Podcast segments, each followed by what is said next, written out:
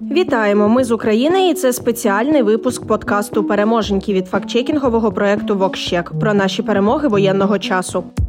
І поговоримо сьогодні про Чорнобиль та про те, як радянська, а потім російська пропаганда сама ж вирила собі яму. Сьогодні, 26 квітня, світ згадує Чорнобильську катастрофу. Вона сталася у вже далекому 1986 році. Однак, 24 лютого 2022 року світ сколихнула нова загроза. Російські війська зайшли в зону відчуження та зайняли Чорнобильську АЕС. Нагадаємо, тоді військові тримали людей і техніку в забрудненні природній зоні найнебезпечнішої 10-кілометрової смуги біля станції. У приміщеннях ЧАЕС, де зупинялися окупанти, радіаційний фон підвищився в десятки разів. Росіяни заблокували персонал ЧАЕС. Вони відпрацювали зміну у 50 разів тривалішу за норму. У декого з них тривале перебування на станції навіть спричинило надмірне опромінення і лущення шкіри. Однак у цій історії знайшлася і переможенька. Орки ледве не вбили самих себе. Як зараз нагадаємо знаємо. Росіяни окопалися та побудували укріплення у найбільш небезпечному місті зони відчуження у рудому лісі. Після аварії на ЧАЕС він прийняв найбільше викиду радіації. Будь-які земельні роботи там можуть викликати внутрішнє опромінення при диханні. Крім того, російські військові за свідченнями працівників ЧАЕС не використовували жодних протирадіаційних засобів. Українська влада говорить, що росіяни отримали максимальну дозу радіації. За дві доби в рудому лісі людина отримує приблизно річну дозу опромінення. Це опромінення може вилитися у порушення функцій різних органів та розвитку променевої хвороби.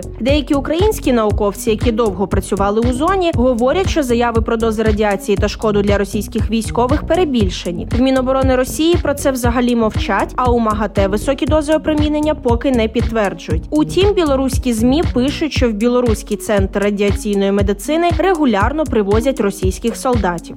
1 квітня в енергоатомі заявили про першу зафіксовану зафіксовану смерть російського солдата із зони ЧАЕС від опромінення. Вже наступного дня, 2 квітня, у генштабі збройних сил України розповіли, що військовослужбовці РФ почали панікувати через радіаційне опромінення особового складу підрозділів, що базувалися в Чорнобильській зоні. То як так сталося? Чому рашисти навіть не зрозуміли, де вони і так сміливо розгулювали по Чорнобилю та окопувались у рудому лісі? Справа в тому, що брехня і недбальство, що коштує людських життів, підхід російської влади всіх часів. Наприклад, що росіяни знають про причини Чорнобильської аварії у методичках для російських вчителів вказано, що аварія сталася тільки через дії співробітників ЧАЕС, а так званий захід, нібито просто хоче показати дикість і недбалість росіян. Але що тут показувати з цим завданням росіяни впоралися самі? Брехня СРСР, а потім і Росії про аварію на ЧАЕС тягнеться ще від Михайла Горбачова. Ще у першій промові про катастрофу Горбачов сказав, що це НАТО та США. США розгорнули антирадянську кампанію, говорячи про наслідки аварії. І з тих пір нічого нового пропаганда не вигадала. Коли в 2019 році вийшов серіал Чорнобиль від HBO, де показано помилки радянської влади, російські змі назвали його брехливою дискредитацією Росатома. Він, начебто, став небезпечним конкурентом в галузі ядерної енергетики. Тому в 2022 році за сприяння Мінкультури Росії відчуваєте цей вайб, так у Оркляндії випустили власний серіал, як вони кажуть, на основі реальних фактів. У ньому провину за трагедію поклали на диверсанта з ЦРУ. Історія замкнулася знову. Винні всі, крім Росії. Дуже дивно, що винним був не Сорос чи Бандера, чи можливо нацистська Німеччина. Це було б дуже в дусі загальних російських наративів.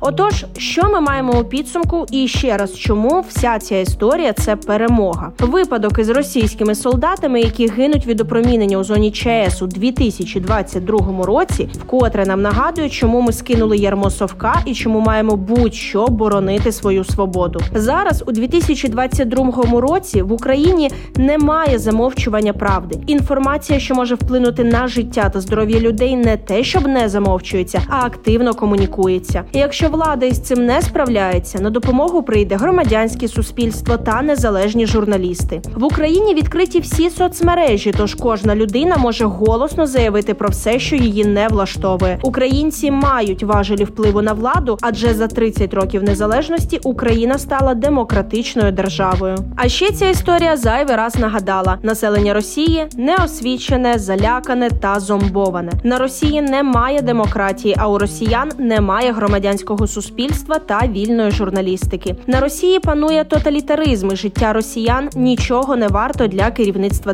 держави. Ну і на закінчення традиційні бойові втрати ворога. Росія безповоротно втратила уже більше 22 тисяч орків. Втратила більш як 76% своїх танків, приготованих до вторгнення, майже 80% бронетехніки та 64% гелікоптерів. Далі стягування резервів та агонія. Такі справи. Тож цінуйте і борітеся за нашу країну, вільну, демократичну та сильну Україну. А ми із вірою всі сили оборони України бажаємо вам тихої та спокійної ночі. Почуємось.